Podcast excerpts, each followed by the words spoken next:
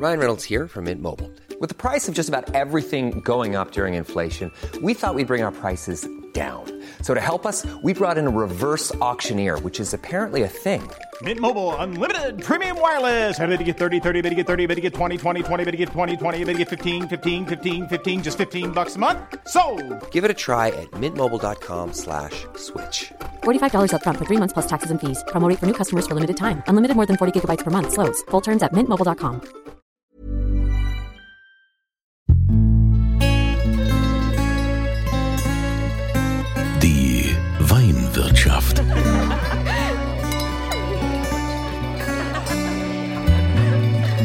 Das schöne Leben mit Andreas Kunze. Willkommen in der Weinwirtschaft. Schön, dass ihr wieder mit dabei seid. Ihr wisst ja, mein großer Traum ist, den deutschen Wein noch bekannter zu machen. Ja, da gibt's ja immer schöne kleine Weingüter, die bei uns an der Mosel oder in der Pfalz oder in Rheinhessen, an der Saar haben wir ganz tolle, tolle Weingüter. Ähm, Aber Gut, den Rheingau habe ich jetzt vergessen, unterschlagen. Aber es geht ja auch immer darum, mal wieder so über den Tellerrand hinauszuschauen. Und das mache ich immer ganz gerne in Österreich, denn da bin ich zurzeit im Familux Hotel Alpenrose. Ähm, da mache ich immer mal gerne Urlaub mit Frau und Kindern. Und das Besondere ist, ähm, nicht nur, dass das ein Kinderhotel ist, auch die Erwachsenen kommen natürlich hier total auf ihre Kosten, denn die haben hier eine riesige Weinkarte ähm, mit internationalen, großartigen Weinen, wo ich auch immer wieder Inspiration bekomme, was denn zurzeit so angesagt ist. So, und jetzt äh, habe ich hier den Sommelier bei mir und äh, normalerweise mache ich es immer mit Jonas. Der Jonas ist aber heute in Urlaub und es passt ja auch, denn wir machen jetzt ein Thema mit äh, was er wahrscheinlich auch am besten beurteilen kann, denn er kommt selbst aus Ungarn, es sind ungarische Weine. Mihail, habe ich das richtig ausgesprochen? Mihail? Ja, genau, das ist Mihai. Aber alle sagen immer Michael, ne? Ja, das passt schon. Das passt schon. Also, Michael ist hier der Sommelier und Michael, ungarische Weine. Äh, sagt mir jetzt natürlich gar nichts, den meisten wird's auch nichts sagen. Äh, Warum sagt ihr, wir nehmen ungarische Weine auf die Karte? Jetzt nur, weil du jetzt hier Sommelier bist oder weil er einfach sagt, wir wollen die Qualität dieser Weine den Menschen näher bringen? Also einerseits natürlich, äh, weil ich da aus, aus Ungarn komme und ich möchte auch dann unsere Heimat äh, dann auch dann unsere Weine dann präsentieren. Andererseits, ich finde das immer schön, wenn wir dann unsere Weinkarte ein bisschen bunter machen zu können. Also nicht immer nur dann, was überall da auf der Weinkarte steht, sondern bringen wir auch so kleinere Länder, derzeit aktuell nicht nur Ungarn, sondern zum Beispiel aus Bulgarien, Kroatien, die Richtung. Natürlich nicht in großer Menge, aber wir möchten das trotzdem präsentieren, dass die Länder auch dann ganz schöne Weine machen können. Wie kann man das denn vergleichen, den Weinbau in Ungarn? Ist das, das, das kann ja jetzt, ich sag mal, allein von der, von der, von der Stilistik oder auch von den Gegebenheiten. Also die Böden sind ja hier in Österreich ganz andere oder auch in Deutschland äh, wie, wie bei euch in Ungarn, oder? Was, was, was erwartet mich da? Also bödentechnisch ist Ungarn auch dann äh, ganz bunt. Äh, Kalk haben wir nicht so viel wie zum Beispiel hier in Österreich, äh, aber äh, Löss, Lehm, Schotter, vulkanisches Boden haben wir auch dabei und das ist dann ganz schön dann äh, in dem Land verteilt. Also das ist schon ganz äh, komplex bödentechnisch. Äh, Rebsortentechnisch haben wir auch eine ganz große Vielfalt. Äh, ich denke, über 100 verschiedene Rebsorten sind äh, zugelassen. Die meisten sind davon weiß. Äh, und äh, ja, das ist dann so in Ungarn circa den äh, produzierten Weine, 70 Prozent sind dann Weißwein und 30 Prozent sind dann Rotweine. Und wie werden die ausgebaut? Würdest du sagen, das ist jetzt schon auch so auf dem Level, auf dem internationalen Level wie jetzt äh, Frankreich oder Deutschland oder auch Österreich oder Italien ähm, quasi aus von, von der Qualitätsstufen? ne? Es gibt ja also die verschiedenen Qualitätsstufen hier, Grand Cru und so weiter. Ja, in den letzten 10, 15 Jahren, da haben sie auch schon damit angefangen, die Herkunft eigentlich zu schützen, wie äh, überall in Frankreich oder in Italien auch. Äh, qualitätstechnisch die Qualitätsweine äh, steigen. Äh, früher natürlich, ja, durch den äh, sowjetische Zeit war eher dann die Massenproduktion dann typisch, aber seit dem Wende, das ist immer mehr auf Qualität gegangen. Und äh, derzeit die Top-Winzer äh, produzieren dann solche Weine, welche eigentlich bei den internationalen Wettbewerben ganz gute äh, Ergebnisse haben. Also qualitättechnisch, das ist dann schon eine höhere Qualität.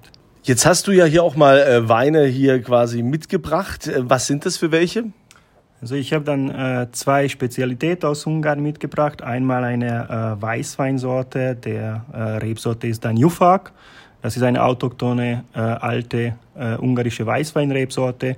Hauptsächlich dann äh, in dem Chomlo-Gebiet ist es typisch. Das ist immer was ganz schön Frisches. Äh, wenn es dann äh, reduktiver ausbaut ist, viel Zitrus bringt das, äh, schöne Säurestruktur. Aber der hat auch ein Potenzial, wenn das im Holzausbau kommt, da kann man das länger reifen und kriegt man natürlich dann eine komplexere Wein. Dazu kommt noch, dass ganz oft kommt dann diese Sorte vom vulkanisches Boden, was noch eine so ein bisschen dunklere Mineralik in den Wein reinbringt.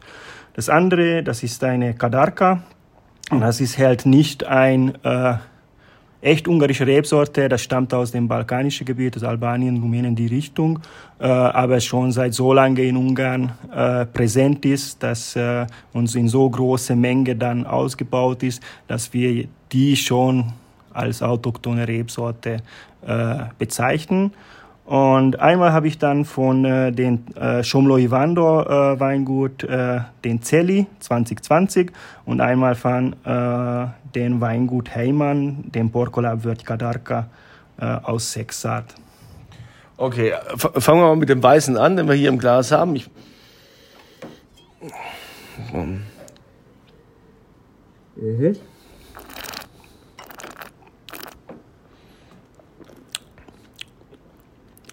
Also wenn du mir den jetzt bei einer Blindprobe gibst, könnte ich jetzt nicht sagen, ah, klar, Ungarn. da käme ich im Leben nicht drauf. Ja, das stimmt schon. Also das ist eine aromatische Rebsorte, aber der hat schon schöne Säure. Äh, der vulkanische Boden, ich denke, der kann man auch schon äh, ein bisschen in der Mineralität äh, am Gaumen dann so er, äh, erkennen. Das ist dann in äh, Stahltanks ausgebaut, das ist eher eine frischere Variante. Aber das kann noch, das ist jetzt 20, aber könnte noch ein bisschen da reifer werden. Und du würdest, also das ist natürlich ein Wein, den kannst du jetzt nicht vergleichen mit, mit Österreich, mit einem Riesling oder mit einem grünen Veltliner. Was, was geht da so in die Richtung? Müsst ihr, müsst ihr jetzt überlegen, ist natürlich schwierig, wenn es eine autochtone Rebsorte ist, dann äh, zu sagen, hm, mit was könnte der vergleichbar. Sauvignon Blanc auch nicht. Sauvignon Blanc ist zu, zu fruchtig. Vielleicht eher so, so Weißburgunder im Holz. Nee, da fehlt die Mineralik. Das ist, mit was könnte ich es vergleichen? Gibt es irgendwas? Ist schwierig, ist schwierig. Also wie gesagt, das ist ein autochthoner Rebsorte, gibt es anderswo nicht. Der hat eine eigene Charakteristik. Ja, säuretechnisch, der produziert schon eigentlich viele Säure, die Richtung dann Sauvignon Blanc. Äh, aber äh, Aromatik hat das eher dann so Furmintähnliches, was auch aus Ungarn kommt. Äh, aber mit österreichischer oder deutscher Rebsorten, das ist dann, ich denke, nicht zu vergleichen.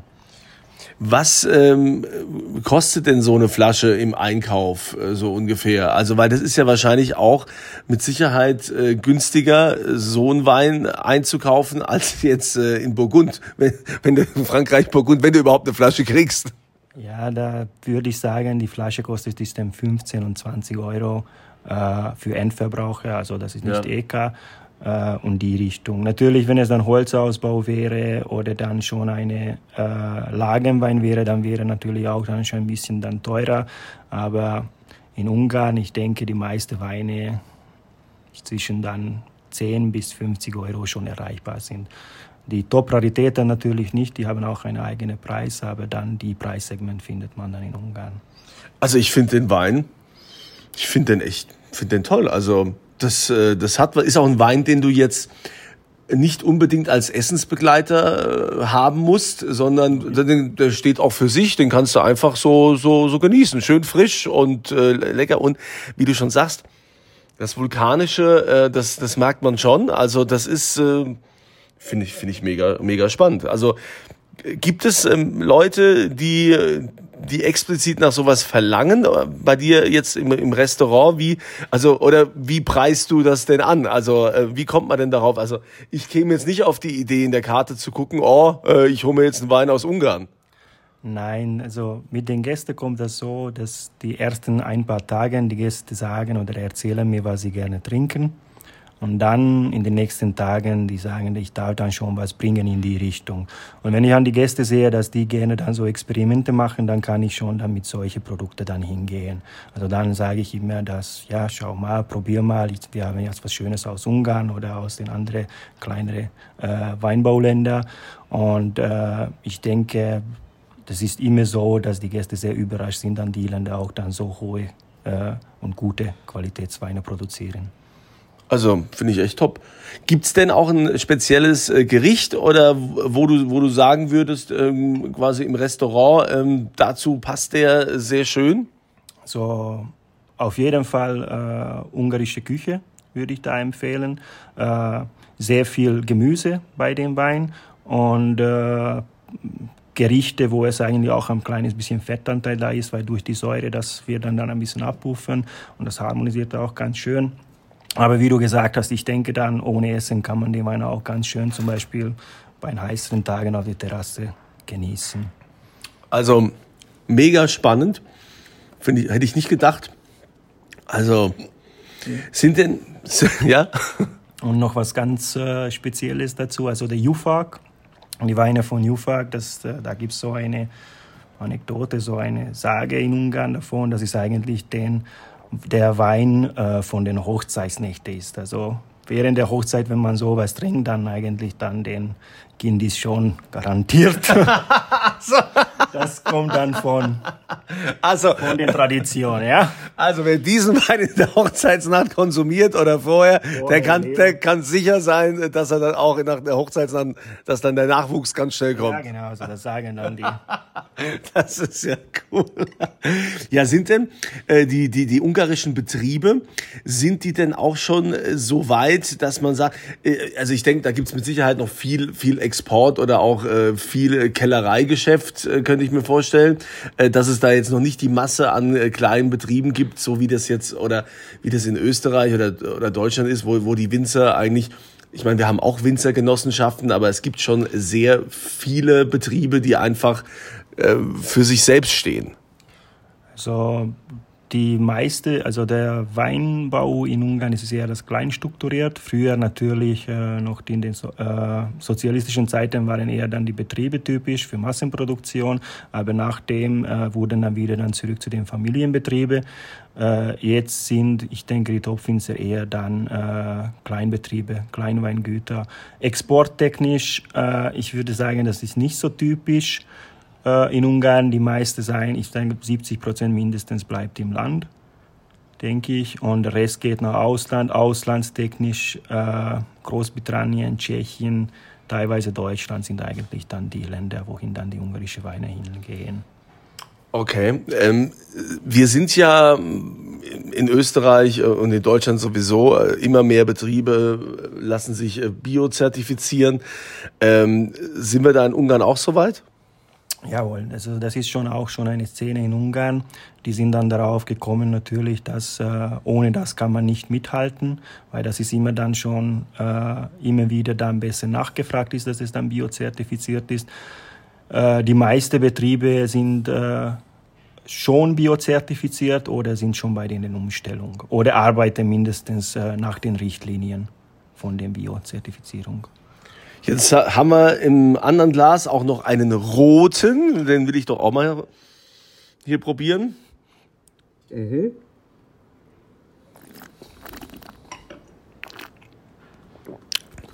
Samtig weich.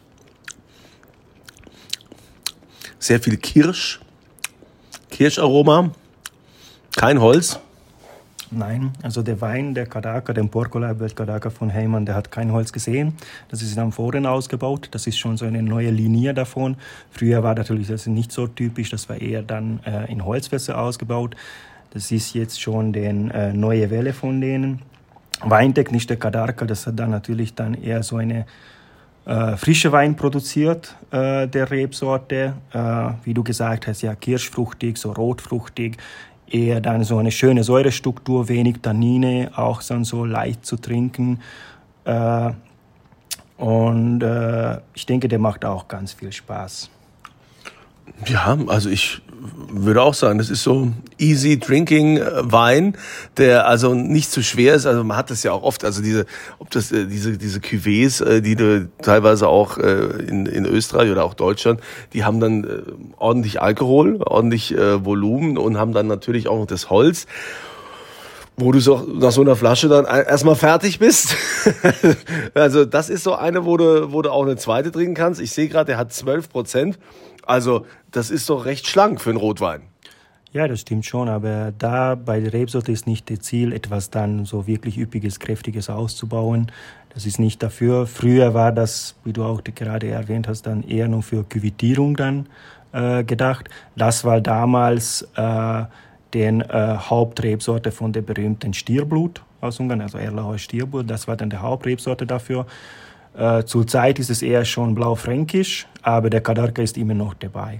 Aber viele Winzer, hauptsächlich alte Winzer, sind, äh, haben das auch gerne dann äh, reinsortig ausgebaut. Und jetzt die jüngere Generation dann greift auch zurück und dann sagt, ja, wir müssen damit was machen, weil das gehört zu unserer Geschichte und das macht so einen schönen Wein. Da muss man natürlich schon äh, sagen, es sind wirklich nicht diese ganz üppige, ganz kräftige Weine, aber man braucht es auch nicht immer. Nimmt auch dazu, ich empfehle dann auch immer zu solche Speisen was äh, Würziges, durch, die, äh, durch dann den Charakter von dem Wein, was Ungarisches auf jeden Fall, das passt immer dazu. Mhm. Ich denke, das ist bei jedem Land so, also mit einheimischer Weine, einheimischer Küche auch mitmachen. Äh, viel Gemüse, so leichtere äh, Fleischsorten, Ente, die Richtung kann man schon. Eigentlich äh, das gleiche essen wie zum Beispiel mit einem äh, solche stilistische Pinot Noir kann man auch da mitnehmen. Ich weiß jetzt auch, an welche Richtung mich der Weiße erinnert. Ich habe alles überlegt, so was kann das sein, was für eine Rebsorte. Ich glaube Gutedel in Deutschland. Gibt es ja Gutedel ähm, der auch lange Zeit irgendwie im Hintergrund war. Früher war der völlig hip, äh, dann lange nicht mehr erwähnt und jetzt wird langsam auch wieder gut edel bei uns äh, in Deutschland, äh, geht auch wieder nach vorne. Daran erinnert der mich, äh, wo, ich, wo ich sagen würde, ja, das äh, könnte die Richtung sein. Und das ist ja leider oftmals, dass diese autochthonen Rebsorten, dass die alle so in, in Vergessenheit geraten und keiner und alle machen nur noch Mainstream. Ja? Also klar, wenn du wenn du Riesling-Lagen hast oder wo Riesling an der Mosel zum Beispiel, da fängt ja keiner an zu sagen, oh, nehme ich jetzt lieber eine Burgundertraube, wenn ich da Riesling machen kann. Oder im Rheingau ist es ja genauso. Ähm, aber oftmals machen natürlich auch nur wegen dem Geschäft oder klar, um, um Geld zu verdienen, wird da halt äh, Riesling gepflanzt oder Pinot, Pinot als Spätburgunder, ähm, weil man damit eben entsprechend Geld verdienen kann. Deshalb, ich finde es total schön, dass, äh, dass man solche, solche Rebsorten auch, auch erhält und äh, wieder den Menschen ins Gedächtnis ruft. Ähm, ich meine, das wirst du ja auch erleben in deinem täglichen Geschäft, dass, dass die Leute die, die Wein bestellen, die meisten bestellen das, was sie kennen oder was sie auch äh, von zu Hause kennen. Und das ist meistens wahrscheinlich denke mal, Frankreich, Italien oder dass die Leute sagen, naja, jetzt bin ich in Österreich, ich probiere natürlich auch, klar, grüne Veltliner. Ne? wie, aber äh, da käme jetzt keiner auf die Idee, ohne vom Sommelier gelenkt zu werden, zu sagen, ich äh, trinke jetzt den ungarischen Wein oder nehme was aus Slowenien oder so. Ja, das stimmt schon. Die meisten Gäste nehmen solche Sachen nur, wenn wir das empfehlen. Oder einige kommen hin und fragen, ob wir das haben, weil die haben das gehört. Da sind wir natürlich auch froh, weil dann können wir immer was Neues auch präsentieren. Aber in meisten Fällen empfehlen wir dann solche Weine. Wirst du das denn jetzt auch weiter vorantreiben, wo du sagst, ähm, die Reaktionen sind gut, die Reaktionen sind, sind toll, die, die Gäste mögen das und ähm, kommen da noch mehrere ungarische Weine auf die Karte? Hast, hast du das vor? Oder gibt es jetzt demnächst auch andere Länder, wo du sagst, hier, die habe ich gerade auf dem Schirm, da ähm, steckt enorm viel Potenzial drin? Ja, wir sind ständig, für, ständig beim Suche. Uh, ungarische Weine, ich denke, mindestens durch mich kommen auch noch einige auf die Karte. Vielleicht nicht ab sofort, aber wir lagern schon einige Sachen. Und uh, so überwiegend viel Weine von einem so eine kleinere Weinland möchten wir nicht auf die Karte tun, aber immer wieder was Neues. Also wenn eine aus ist, dann bringen wir was Neues auf die Karte. Äh, aber ich finde das toll, dass auch dann bei unseren äh, Weinhändlern, dass es immer die Möglichkeit ist, solche Sachen zu probieren. Die haben auch dann äh, auf dem Schirm solche Sachen. Und wenn wir dann nachfragen, ob sie was von die oder die Länder noch was präsentieren können, die suchen auch nach und bringen sie für uns was. Und ich finde, das ist super, dass äh, den Wein, die Weinkarte eigentlich ein bisschen so bunter zu machen. Also das Schöne ist ja hier, wir reden ja von einem Kinderhotel im Prinzip, ne? Also Familienhotel. Wie viele Flaschen Wein habt ihr hier oder wie viele Positionen auf der Karte? So, auf der Karte haben wir circa 1000 Positionen ja, aktuell lagen, was mit den Zentrallager, was eigentlich noch nicht auf der Karte ist, so circa 50.000 Flaschen. das ist schon Wahnsinn. Aber ich finde das toll, ja. Ich finde das so toll, weil äh, gerade wenn, äh, wenn ja Familien Urlaub machen und dann, äh, dass Papa und Mama auch ein bisschen Spaß haben und dass da oftmals sind ja in, in so Hotels die Weinkarten auch beschränkt. Und selbst wenn sie äh, eine gute Weinkarte haben, hast du ja oft immer nur die aktuellen Jahrgänge. Das finde ich hier auch sehr spannend. Äh, bei euch kriege ich ja äh, meistens äh, gereifte Sachen. Wie du schon sagst, du, ihr, ihr habt die im Lager und packt die erst später auf die Karte? Ja, ganz genau. Also das Konzept ist so, dass wir äh, immer dann die aktuellen Jahrgänge äh, kaufen und wir haben den Glück, dass wir einen Lagerraum haben, wo wir eigentlich für die Weine noch die genug Zeit geben können bis zum Reifen. Und dadurch ist es dann, wenn man unsere Weinkarte anschaut, äh, sieht man schon, dass bei den meisten Weinen wir schon, wenn wir hauptsächlich über Rotwein reden, wir schon die reife Varianten überall haben. Natürlich beim Weißwein man Rieslingstechnisch, wenn man dann auf Deutschland denkt, wir haben auch der reife Riesling auch auf der Karte. Wie ist das äh, inflationstechnisch? Ne? Jeder sagt ja Inflation, alles wird teurer, auch äh, die Weine werden teurer. Musstet ihr da auch anpassen? Ist es mittlerweile schwieriger, an äh, gewisse Weinchargen zu kommen und muss man da jetzt tiefer in die Ta Tasche greifen? Ja, die Preise natürlich sind überall äh, ein bisschen dann höher gegangen. Das müssen wir auch dann annehmen. Aber wir versuchen dann immer noch dann unsere Preise auch verkalkulieren. Ja, also das äh, habe ich auch so wahrgenommen, ja, finde ich super. Aber es lohnt sich halt doch auch mal auf seinen Sommelier zu hören im Restaurant und sich äh, solche Empfehlungen einfach mal, äh, also das ist ja das ist ja ein Erlebnis, ja. Und äh, ich sag mal, wir Deutschen sind ja sowieso, ja, was der Bauer nicht kennt. Und wir sind ja immer sehr, äh, sind da nicht so probierfreudig, ja. Äh, das, was man kennt, isst man. Das ist ja auch oft so im Restaurant. Ich esse immer mein Rumsteak oder ich esse mein, mein Schnitzel. Und ich fange jetzt nicht an, da irgendwelche Experimente zu machen. Aber ich kann euch sagen, das lohnt sich. Ich habe jetzt also den weißen probiert, wie auch den roten. Und da kann man sich einen schönen Mittag mitmachen. Nicht nur mit einer Flasche, auch mit zwei. Ja, also 12 Prozent, das ist ja nix. Und ähm, finde ich echt toll. Finde ich wirklich cool, dass ihr das macht und dass ihr das äh, euren Gästen auch anbietet.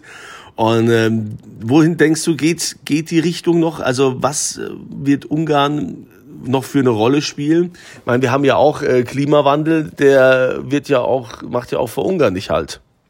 Ja, Klimawandel, dann spielt auch natürlich bei uns eine Rolle. Äh, aber derzeit, ja, was in Ungarn in eine Rolle an Weinwirtschaft, wenn man daran denkt, dass Ungarn eigentlich in der EU der sechstgrößte Weinhersteller ist, also das ist schon eine, so eine Zahl, wo man sieht dann, dass es eigentlich auch dann Weinproduktion da ist. Und äh, die Qualitäten, die steigen auch immer und jetzt gibt dann schon ganz viele dann junge Winzer dabei, welche dann schon auch dann für die neue, äh, sich für die neue Trends anpassen und so. Und ich denke, der wird, äh, der Weinwirtschaft in Ungarn wird immer noch dann ganz erfolgreich sein und werden. Ja, in diesem Sinne sage ich herzlichen Dank äh, an Mihai, so richtig, ne? Mihai, Michael, wie man auch sagt, äh, der Sommelier hier aus dem Familux Hotel Alpenrose in Lermoos im wunderschönen Tirol. Ähm, ich habe es natürlich unterhalb des Podcasts auch nochmal verlinkt. Äh, da findet ihr dann auch das Hotel und selbst da kann man dann auch mal sich die Weinkarte anschauen oder Auszüge davon und sich einen kleinen Eindruck machen. Und ähm, ich bin gespannt, was mich nächstes Jahr erwartet, aus welchem Land ich dann mal einen Wein probiere oder was wir vergleichen. Wir haben ja hier schon jede Menge Experimente gemacht. Ich äh, wünsche dir weiterhin viel Erfolg bei deiner Arbeit und äh, danke, dass du dir die Zeit genommen hast. Ja, sehr gerne. Dankeschön auch. Und euch wünsche ich auch eine schöne Zeit. Genießt sie. Ne? Und das Wichtigste, immer volle Gläser. Die Weinwirtschaft.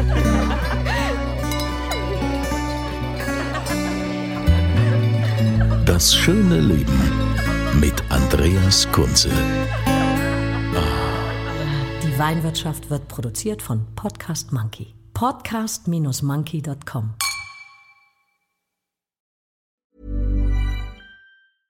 Selling a little or a lot? Shopify helps you do your thing however you cha-ching. Shopify is the global commerce platform that helps you sell at every stage of your business. From the launch your online shop stage to the first real life store stage, all the way to the did we just hit a million orders stage.